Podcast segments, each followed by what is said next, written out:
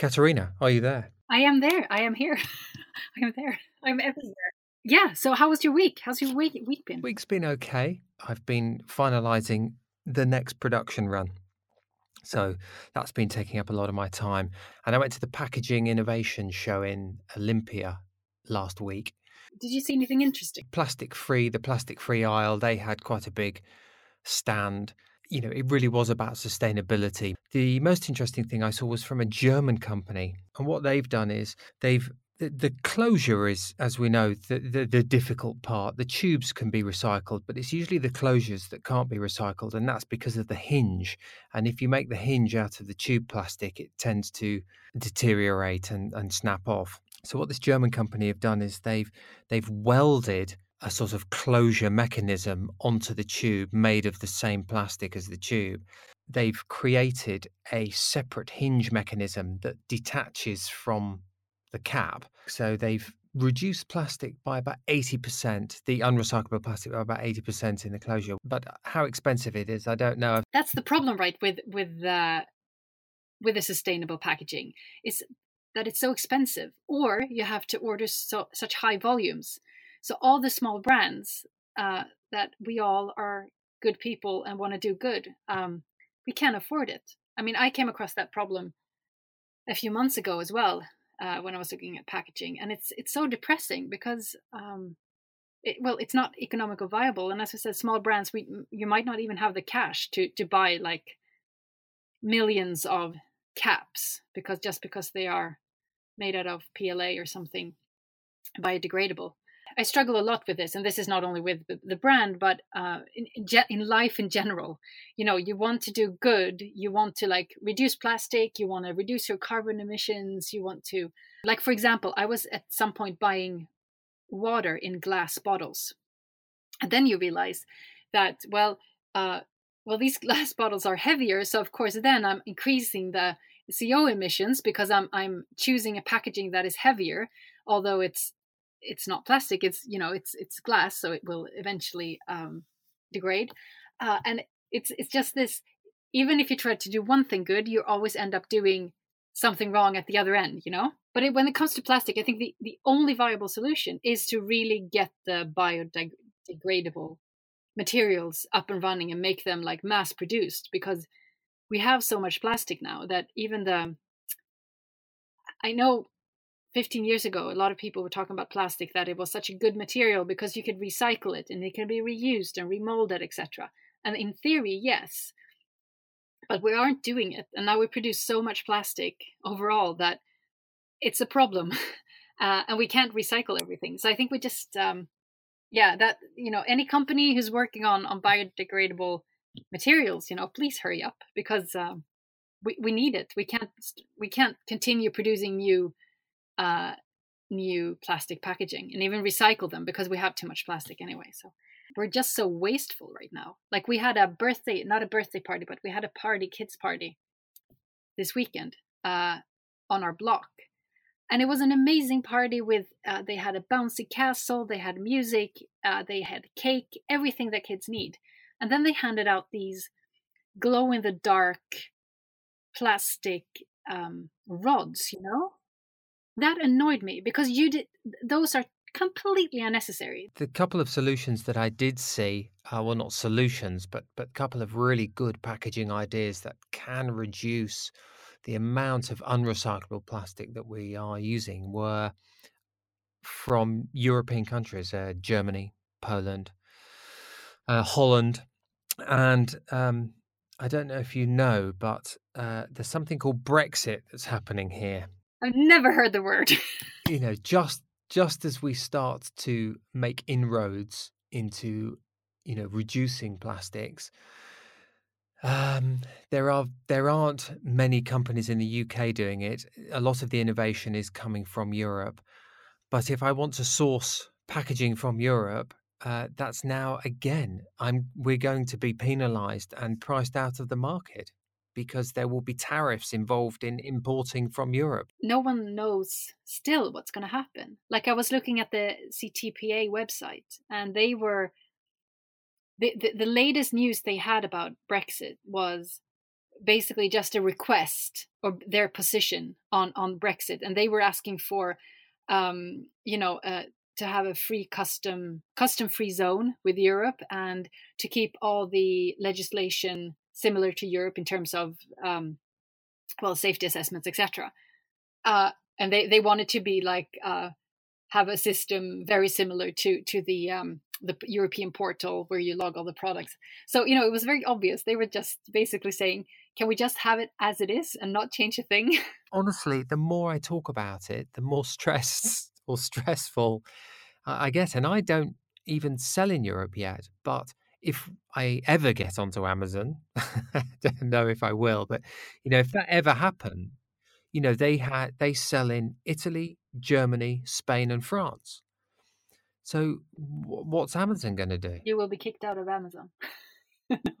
no, but seriously, it's it's uh the thing is so you know stop me here if i'm i'm wrong because as i said i'm not in the uk right now but as i understand it there's still people don't know what's going to happen. And it very i mean we're talking march next year. That's not a long time away. And that could be i mean if it's a hard brexit i mean from that day as you say cost tariffs uh, and the thing is no one will really know what's going to happen and let's just focus on the beauty industry for now.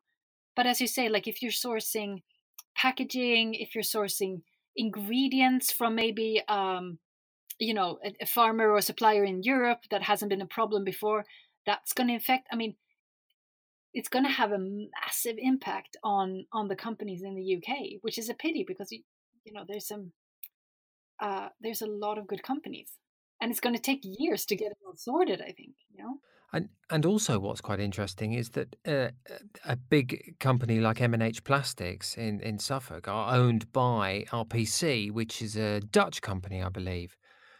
So so how's that going to work? Are we going to source it from M&H, are we going to go to RPC, or and and nobody knows what's going to happen. No deal's been done.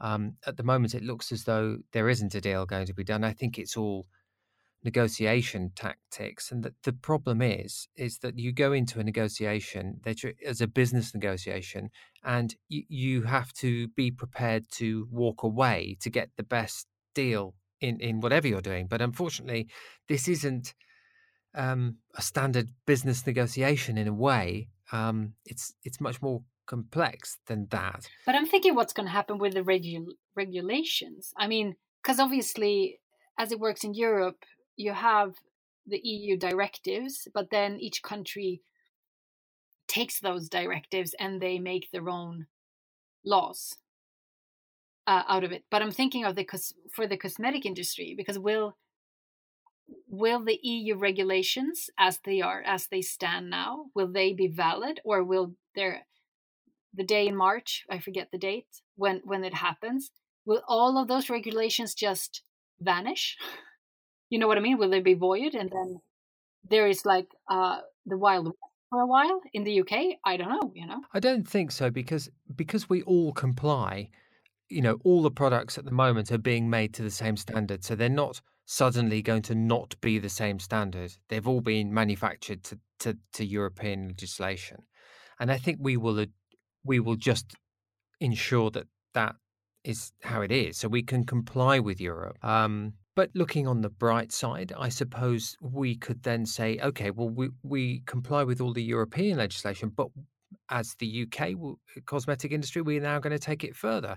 And not only are we're going to co- comply with Europe, we're going to maybe comply with the FDA and maybe comply with, um, I think J- Japan has different regulations. Um, and South America, and maybe we can try and have a universal uh, legislation that complies with all countries, if that's possible. Maybe just trying to think on the bright side, maybe that's a way forward.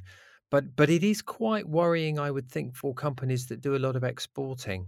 Yeah, you know, because I just think the the issue, uh, just the the technicalities of it. I mean, imagine the day when when you guys leave the EU and suddenly, just thinking the actual practice, like suddenly you have customs by the I mean, you have it still, yeah, uh, UK border, obviously, but I can just see the people working in the in the uh, fulfillment houses of the shipping, um, you know, the DHLs of the world, uh, how they suddenly everything change and there will be like a massive delay in packages for like weeks and weeks because people won't really know what the deal is. I'm pretty sure that's going to happen. We've spent decades building cosmetic legislation.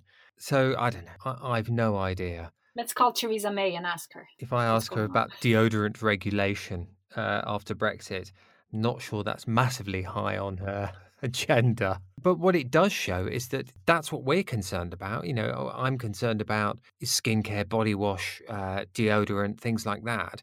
And that's one tiny part of uh, one industry of which there are tens of thousands of different sorts of companies and industries out there, um, all with their individual complexities and complications. It's going to be a, a challenge.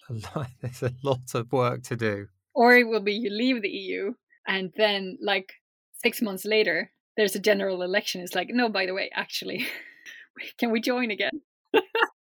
and then the process starts again and you have to like reapply. It really is up in the air. Who who knows where we'll be this time next year? Whether whether you think leaving is a good thing or a bad thing, um, that's sort of irrelevant, really. It's it's it's those of us who are now trying to, you know, we are where we are I, I can't be dealing with in or out. I have to be dealing with with what we're given um, because I'm not in charge of, of that. Um, so yeah, just trying to deal with it every day. I agree. Anyway, please tell me you've got some better news. I do. Um, you know, we're talking about how social media, you know, affects us all and how the way we, and the beauty industry and how people work. I saw that Estée Lauder uh, is going to change uh, a bit of their or their strategy in marketing, and instead of having, you know, a big story for each brand, and and um, uh, they're going to change the storytelling to micro stories. So imagine you put on, as people do on Instagram, you know, they put a, um, a, an image, and then you just type like a little comment on that, and then next day you kind of put something else, and it's about a different topic. Um, so yeah, they're going they're moving towards micro storytelling instead of having these big brand stories. So they're moving away from the big campaigns, are they? N- not necessarily, but it's it's like well, you know, if you have a brand and there's always um, some kind of story behind behind the brand. Take La Mer for example. You know, you have the you have the magical broth and you have the sun, the moon that harvested whatever. yeah. Uh, it's a story, right? Yeah. And the astronaut got. It's a story. Whereas I think micro storytelling is more like short stories, more condensed, more precise, um, and then just linked to to one image. Some some influencers do that very well. Yeah, that is interesting. That's an interesting move.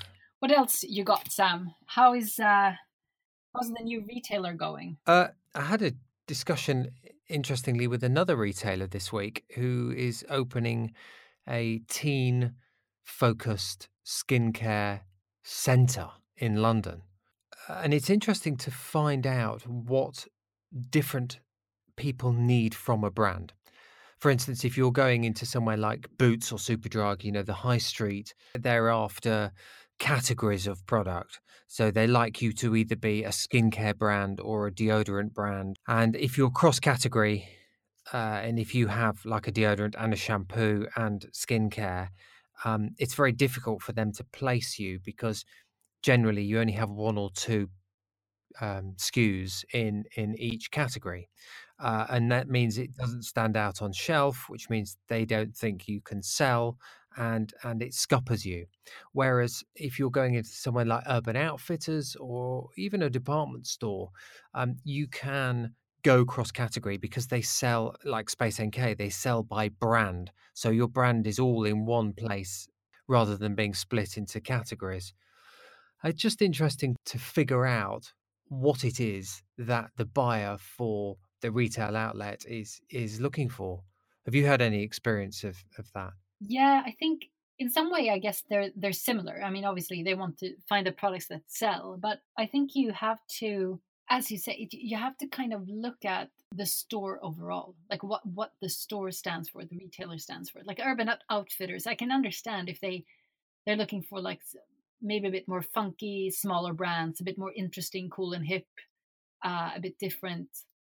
Uh, whereas Boots probably aren't looking for the uh, Hackney uh, handmade deodorant.